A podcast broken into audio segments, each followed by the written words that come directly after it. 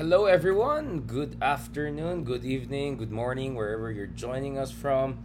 Ito, pag-usapan natin, State of the Nation Address 2023. Ferdinand Marcos Jr. officially kicks off his second year in office. Oh, ramdam niyo na ba ang first year ng bagong Pilipinas? Of course, one of the things that you noticed today was how the place was packed. So we went from just over a thousand attendees last year to close to 2,000 attendees this year. Also, kung napansin nyo, medyo refurbished itong uh, kongreso natin. Uh, the Congress today looked uh, particularly ano, glossy, no?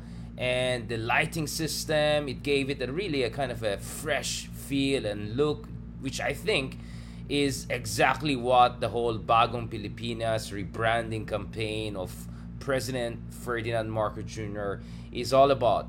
Now, let's pag-usapan natin yung mga key elements of the speech. The speech, of course, was finished not within the 45 minutes that was initially reported, but more or less finished under 1 hour and 15 minutes.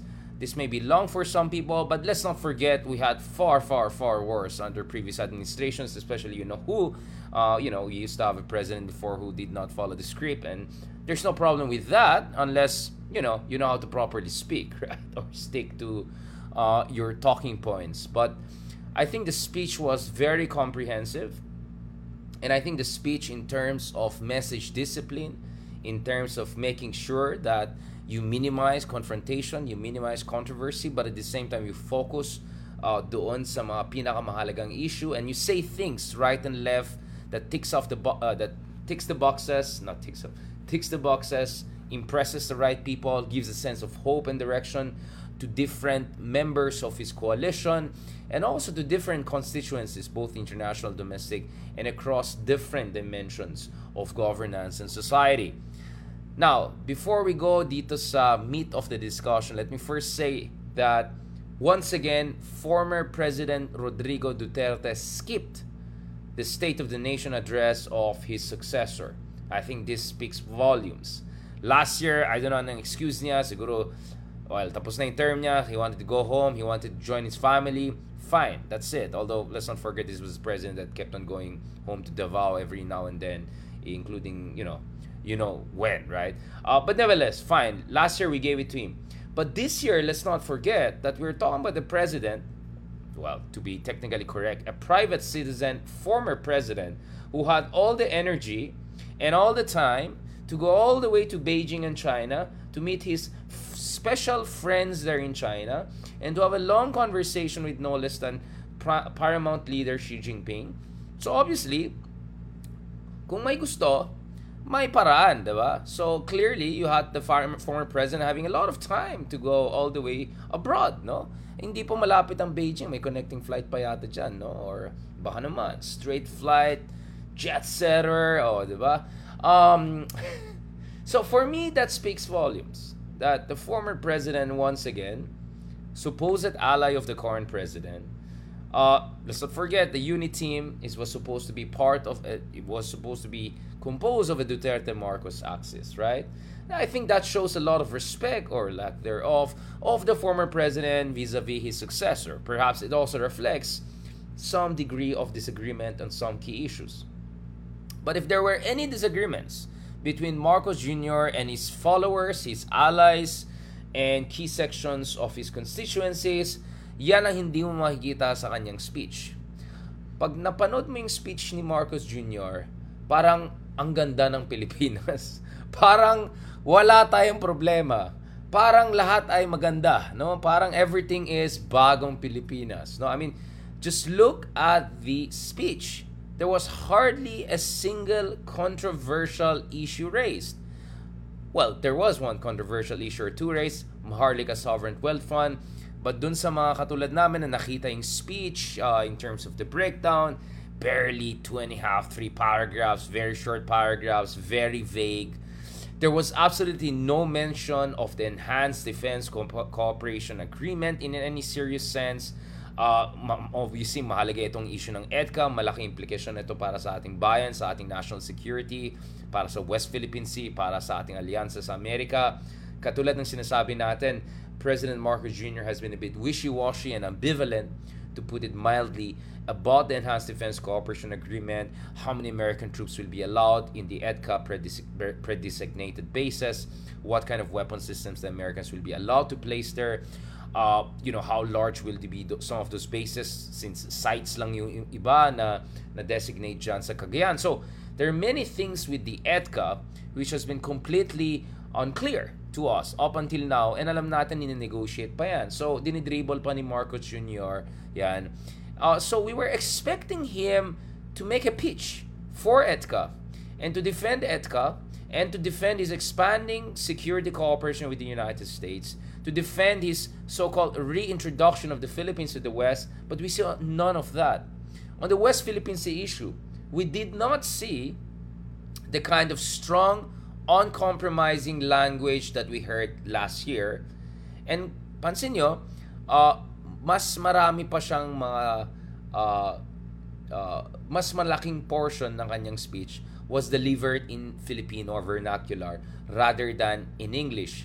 So ang basa ko dito is the difference from last year is that last year Marco Jr. was there to impress particularly the international community. To be even more particular, Western allies, Western powers, Europe, Australia, Canada, US, those kinds of places. He was really trying to impress them. We saw that in, you know, tremendous amount of technical jargons or semi-technical jargons he deployed, the very strong stance he took on the West Philippine Sea. So clearly yung audience niya both in the inauguration speech and dun sa kanyang first State of the Nation address clearly had the international community in mind because of course Marcos Jr. knows their reputation among Western allies, Western friends in, in other major democracies, mature democracies around the world. This year, yes, katulad ng last year, he started on a very economic note. Ang daming mga details, in-emphasizing economic growth natin, more than 7%. Of course, he was happy to say that was the fastest growth rate in four decades. Don't worry, we will go to the criticism soon. Let's just take it as it is first. Uh, sige na nga, oh, I mean, obviously, madali magkaroon ng fastest growth in 40 years kung nagkaroon ka ng slowest growth in 60, 70 years or something during the pandemic, you know, recession, five quarters recession, whatever. But anyway, um, balikan natin itong issue na to later on. So, just like last year, he started economics. He threw a lot of numbers out there. Clearly wanted to say that economics is something that I know about, something that I'm confident about, and something that I accomplish very well. And then magaling din yung kanyang strategy by saying that may mga areas na wala kaming control. So, katulad ng Ukraine war, shock to the oil markets, commodity markets. Pero, within the realm of macroeconomic intervention and policy making, nagawa namin yung kailangan namin gawin. Within the realm of what we could fix, what we had in control, we did a good job. And that's why he really focused on all macroeconomic indicators that makes him supposedly look like an efficient and competent leader. Uh, for instance, discussed din niya how employment numbers are good. Well, not good, not great, but at least not as bad as some critics put it in fairness to him. Growth rate already na mention natin. Inflation, yes, was not good, but in fairness to him, it was not as bad as many, many other emerging markets, Argentina, Turkey. I can go on and on about this. Uh, but he was also very happy to emphasize how inflation is coming down to 5% by quarter three of this year, and most likely could settle at around 4% or 4.5% before the end of this year, or by the first quarter of next year. So, very proud siya dun sa economics. So, the continuity between now and last year was the economy first, pa technocratic feels and focus na meron tayo sa speech niya. The difference though is I think this year he had more the domestic audience in mind rather than international audience. That's why kung tinignan mo yung sections niya on EDCA, on foreign policy, even on trade, free trade agreements like uh, RCEP for instance, very thin. Parang ticking the box lang siya, no? So, yun yung uh, pansin natin dyan, no? Uh, pagdating sa kanyang speech. I think the speech was disciplined. He did stick to the speech as much as possible. And the speech, so he was both disciplined in delivering the speech and the speech himself was disciplined in a sense that pag tinignan mo yung speech na yan, again, it avoided all controversial issues. It emphasized the glass half half full but it made it look as if the half full is the full glass, it's the entire glass situation.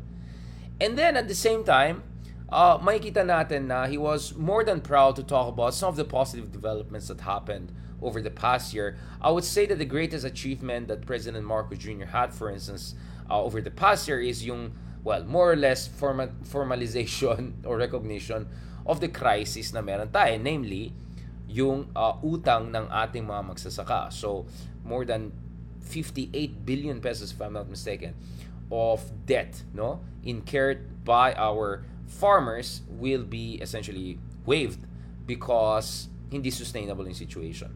Now, obviously, this in itself is not enough, and in a way, it's just a recognition of the problem that was always there. But for me, it's still, in fairness, consistent dun sa kanyang pangako at sa isa mga isa sa mga key elements ng kanyang speech last year doon sa first State of the Nation address, right?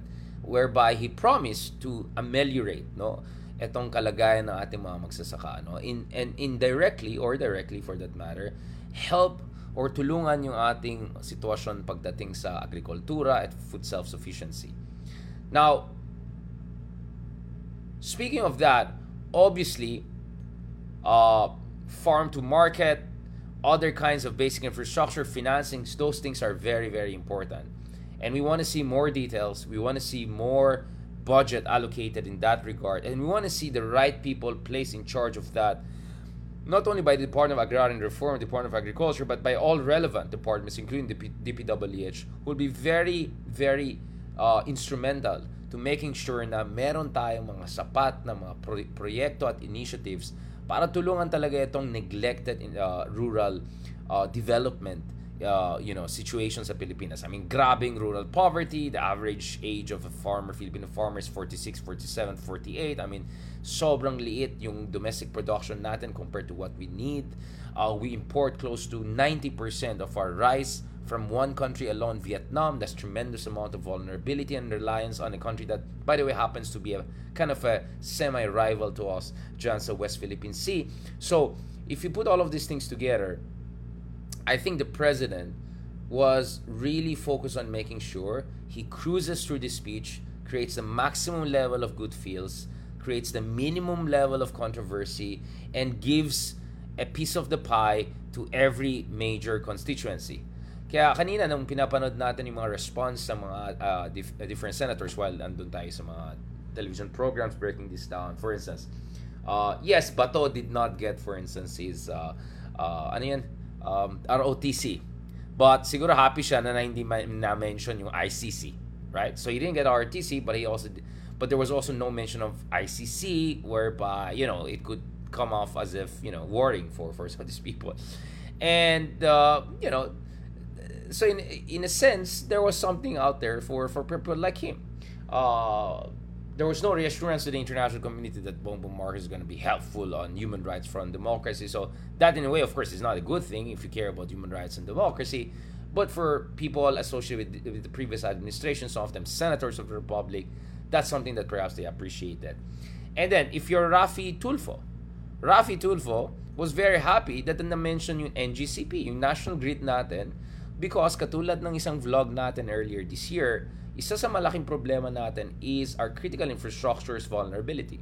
Vulnerability to sabotage or all kinds of manipulation or just inherent vulnerability because if you look at the national grid yung NGCP natin 40% owned by Chinese state-owned company and some would say 100% run by Chinese engineers, right? With the Filipino counterparts just signing the papers allegedly, no? So Raffy Tulfo was very happy that the president mentioned the potential review ng NGCP. That was something that was very good to him. There was also, of course, mention of other important uh, issues sa Fisheries Act natin, uh, important issues, for instance, as I said, dun sa agricultural sector. So he, he, he made sure that there's something for everyone to be happy about. No? So that really tells you that Marcos Jr. as much as possible is sticking to his strategy of quote-unquote unity. Again, pinagtatawanan nito last year because napaka-vague, napaka-motherhood statements, more for, I don't know, tourism rather than national vision. But in fairness to the guy, from a political calculus Machiavellian standpoint, he has been able to maintain a certain degree of unity or prevent full uh, you know, fractures within his ranks by avoiding controversial issues altogether, or whenever he has to discuss a controversial issue, he discusses it vaguely enough so that he's not open to criticism, right? So ICC, he if diniscuss niyan, he was gonna disappoint one side, either the Duterte side or either the international community or progressive side. He just didn't discuss it at all, right? Is it a good thing? Probably not. But from a political standpoint, he just avoided confrontation. He also did not discuss, for instance, not only not ROTC, but he also did not discuss drug war issue, right? Again, I think that's because he recognized that he cannot please both sides simultaneously.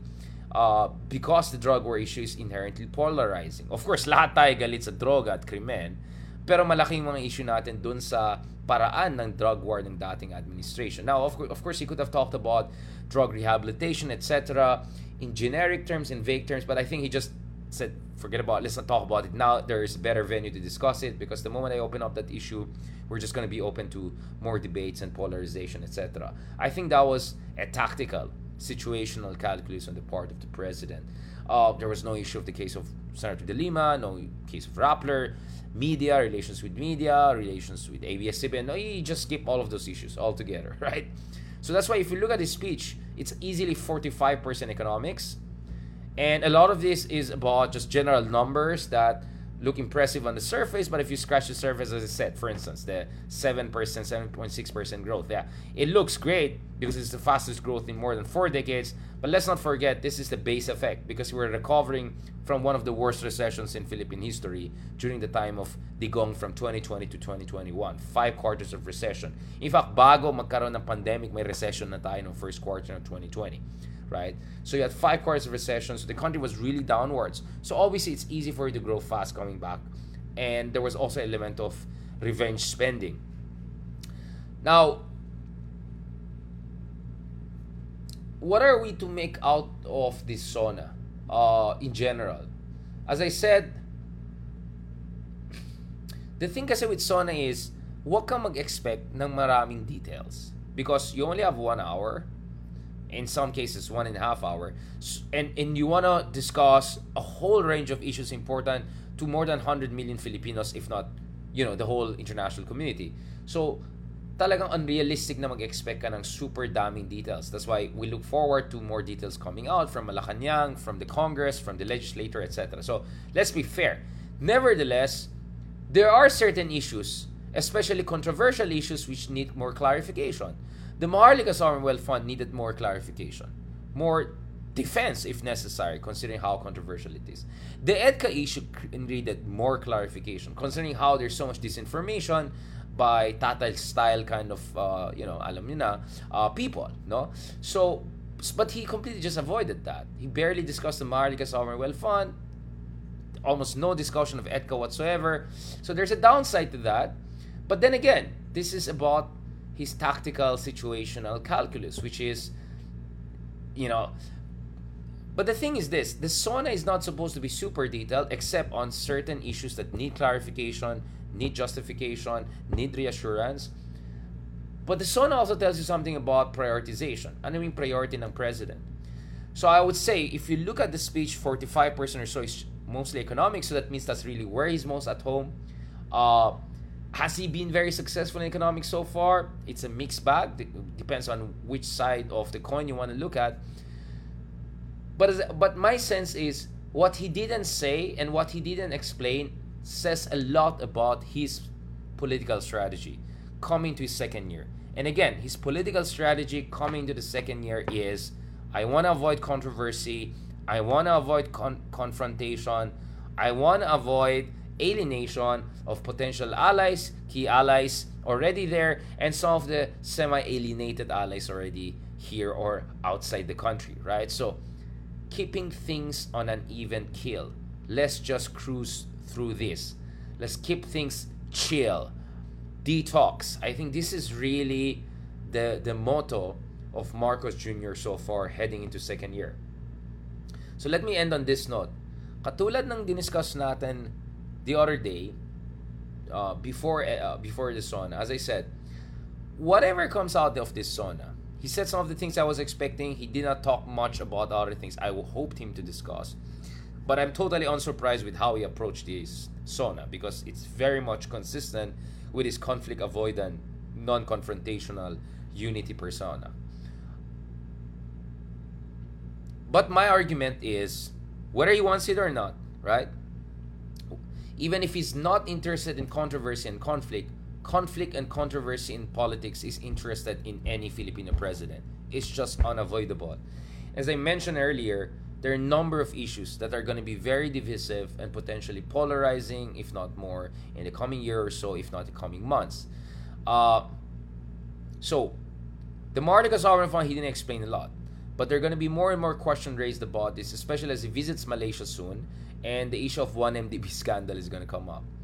The issue of military pensions, military uniformed personnel pension, is going to be more and more serious and important in the coming months and coming years. Doon sa kanyang speech again, he's medyo unrealistic yung sinabi niya kasi parang sinabi niya is, ay, we can do this without any problem. That's pretty hard. I mean, how can you deal with the pension problem, an impending fiscal crisis, as the president himself admitted, in the five, six years from now, we're going to have a fiscal crisis if we don't deal with this pension issue. But we know it's a sensitive issue, right? Military pension is a very sensitive issue. I didn't get anything in his SONA uh, in terms of dealing with that. But he's not going to be able to escape it because if he has to do some, if he's going to do something about the pension issue, right, it's going to inevitably have implications. And speaking of Philippine military and re- relations with the government, that's where the EDCA issue also comes in. Because ang ating sandatang lakas ay sang-ayon doon sa EDCA, sang-ayon doon sa ating relasyon sa Amerika, at generally my reservations to China. So, keeping that in mind, you want if you want a good relationship with the military, and then you're going to push for pension reform, and then you don't want any confrontation with the armed forces of the Philippines, but at the same time, their former presidents, including Duterte, are not happy with the EDCA. How are you going to square the circle? It's going to be an extremely difficult balancing act, right? Because he cannot go aggressively for pension reform and then on EDCA not give what the military is looking for because the military is looking for more and more security cooperation assistance from the US and the West through the EDCA mechanism, right? So you cannot double alienate the military, especially after our history of coups and also the very sensitive uh, reshuffle doon sa military leadership earlier this year. Mahirap yan. Mahirap yan. But at the same time, kailangan din i-calculate ni Marcos Jr. yung impact naman sa kanyang mga internal alliances, particularly with Duterte, particularly with former President Arroyo, for instance, na, who are not very happy about the direction of Philippine foreign policy, particularly in terms of our strengthening relations with US, which is inevitably undermining our supposed golden era of relations with China. Ang hirap nun eh. Ang hirap nun. So, paano mo babalansayin yan? Hindi yan madali. And speaking of economics, yes, inflation is going down. May go down to 4% by first quarter of 2024, but so is economic growth slowing down. It's, so we, we had 7.6, almost 8% last year, but this year, baka 6% lang growth rate natin. Now, it may look impressive, but the Philippine per capita income is under $4,000 compared to more than $10,000 in China, uh, compared to more than $10,000 in Malaysia, compared to what? More than $70,000 in Singapore. So, at this re- level of development, which is very, very low, right? Which is very, very low, 6% growth is actually not that much. Especially when your growth is also very low quality. I saw nothing in the SONA or the National Development Plan that really gives me an assurance that we're moving in the right direction in terms of creating inclusive development, meaning bringing in yung mga high quality investment sa semiconductor industry, sa high-tech sectors, uh, sa, sa manufacturing, car manufacturing, etc. Like for instance, bakit yung mga Toyota natin galing Indonesia? Used to be from Japan, then from Thailand, now from Indonesia. Why not make it in the Philippines? So, I'm not still seeing any reassuring initiatives and commitment on the part of the government in terms of making sure we create high quality growth, not only high level of growth. Well, so far, both high growth and high quality growth, they're under they're questionable. I just don't see uh, any assurance on that front. Of course, I hope the bet for the best. I hope the president and his team figure this out, but I'm just not seeing that so far. So, even the, on the economy front, 'di ba? O kamusta naman yung bigas? Yung presyo ng bigas. Akala ko uh, 20 pesos kada kilo. the latest numbers I was seeing is 42, 43. This is the cheapest you can get out there. Right? So, kamusta naman yung mga populist promises na ganyan? Uh, yung Kadiwa, uh, di ba may mga projects, projects siya. But, but that's not gonna compensate for market prices. Right? Because limitado lang yung pwede provide ng government on subsidized level. Now, if you want to bring the market cost low, you have to deal with structural problems, smuggling problems, production problems, hoarding problems, middleman exploitation problems, right? Uh, a lot of market uncertainty problems. No? So, my point is the economy situation is also not going to be as bright as he might wish it to be because wala na yung revenge spending. Nagsuslow down na yung China. At second year na, hindi na honeymoon as much. My sense is sa Philippines, mahabang honeymoon, tropical country tayo. But, uh, alam niyo naman, kay Digong parang 6 years yung honeymoon niya. No matter whatever kapalpakan, go pa rin. Um, but this one, um, my sense is, medyo sisingil lang ang tao, including yung mga bumoto sa kanya in terms of, o oh, saan naman yung golden era? Saan naman yung 20 pesos kada kilo? Saan naman yung mga pinangako, pinangako sa atin in terms of massive infrastructure projects? They may come 3 years, 4 years, 5 years from now. But 2024 is important second year of Marcos Jr. is important because it comes before 2025 midterm elections. If he does well in his second year in office, if he keeps his coalition together or even expands it, if he isolates his chief rivals, if he keeps relations with the US on an even keel, if he keeps people satisfied enough over the next year, then he will be in a very strong position to have the 2025 elections completely dominated by his allies and therefore have happy happy life in his second phase of presidency, which will be the legacy years of 2025, 2026, uh, and 2027. No, so mahalaga talaga this coming year. So there could be a huge difference between a good field sona that he gave now and the actual difficult balancing act and challenges he's gonna face in the coming six months to 12 months. Forget about next four or five years. No, I think his second year will be his most consequential year. Whoever is the Filipino president, I wish them the best. Having said that, I don't think um, sugarcoating things or just pretending problems are not there is gonna make things better. In Asona, the priority of the president was good feel, unity, bagong Pilipinas, fine. If that's what you want, fine.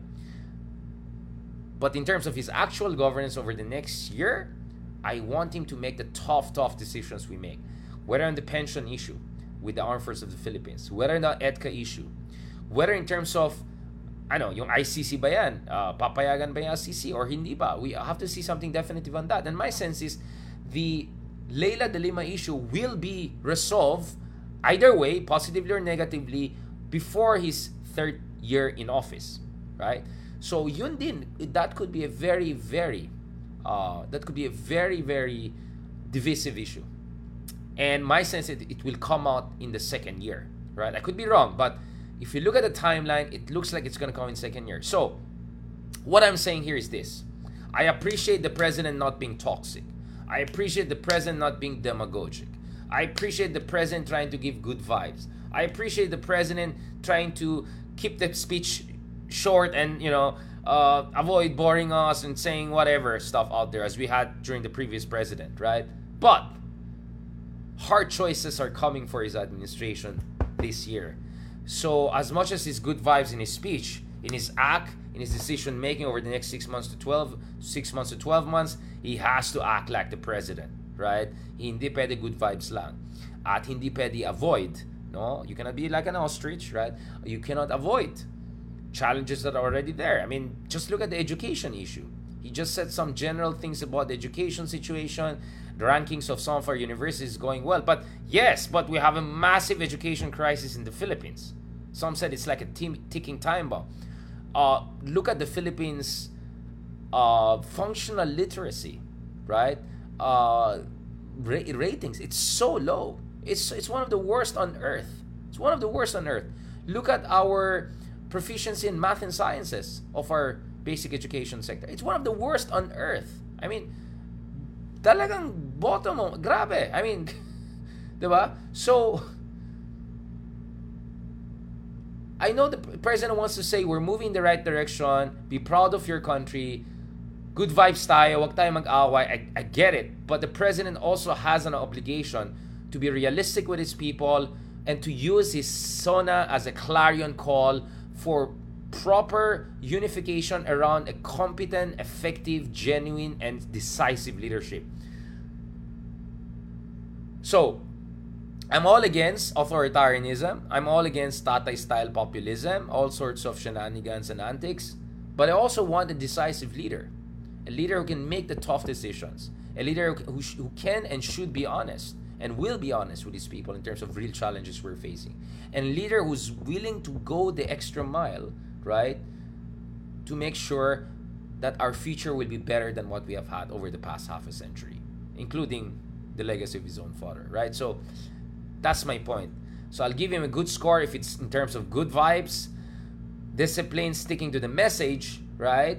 And in terms of making sure the speech is more unifying, it's more uh, making everyone happy rather than, you know, creating more further polarization or migraine literally as we had under former president. But I hope that's not how he's gonna approach his actual governance over the next six months, six months to one year, because as I said, his second year in office might yet be his most consequential yet. All right. On that note, thank you very much again. So we can see, ang dami palang nag-react dito sa sa space. Ayan. Oh, ayan, Madami mga galit na naman dyan, ha? Bakit ang daming galit sa inyo? Di ba kayo nat nat natutuwa? Unity. Unity daw tayo dyan. Speaking of biyahe, oh yan, soon, pag-usapan natin ang next biyahe ni Marcus Jr. Hindi Magellan. Marcus Jr., Malaysia naman. Pag-usapan natin yan soon. Thank you very much again, those joining us over space, uh, dito sa uh, Twitter. Yan, mga kaibigan natin dyan. Marami natin uh, nag-join sa atin. Yan, si DJ Chacha ba yan? Yan. Thank you very much for joining us. Ma'am Lumberia for joining us. And si Derek. Yeah, we have many friends who are joining us. Again, don't worry, I have an article or two, or actually more than two, coming out on this issue soon. I'm, I'm gonna post it on my Twitter, so watch out for my detailed analysis of the key policy challenges Marcos is gonna face in what I argue as his most consequential year yet. Thank you very much and God bless. Thank you also dito sa ating mga followers. Uh, Meta, thank you kay Maj- Majoy Garcia, Majoy Garcia, Anthony Cruz, Lilia Gargantila, Norgelin Dalmasio, Noemi Tablate, Miri Minalov, Madrigal Heya, sorry, Kanya talaga, Rizani, Evangeline uh, Bacos, Belatis Ini, eh, thank you very much. Kay Ma'am Eden Olona, as always, thank you very much for your kind comments. Really appreciate Nancy Ong, Anthony Calderon Cruz, and comments. Yeah, thank you very much. Appreciate it. Very, very kind of you.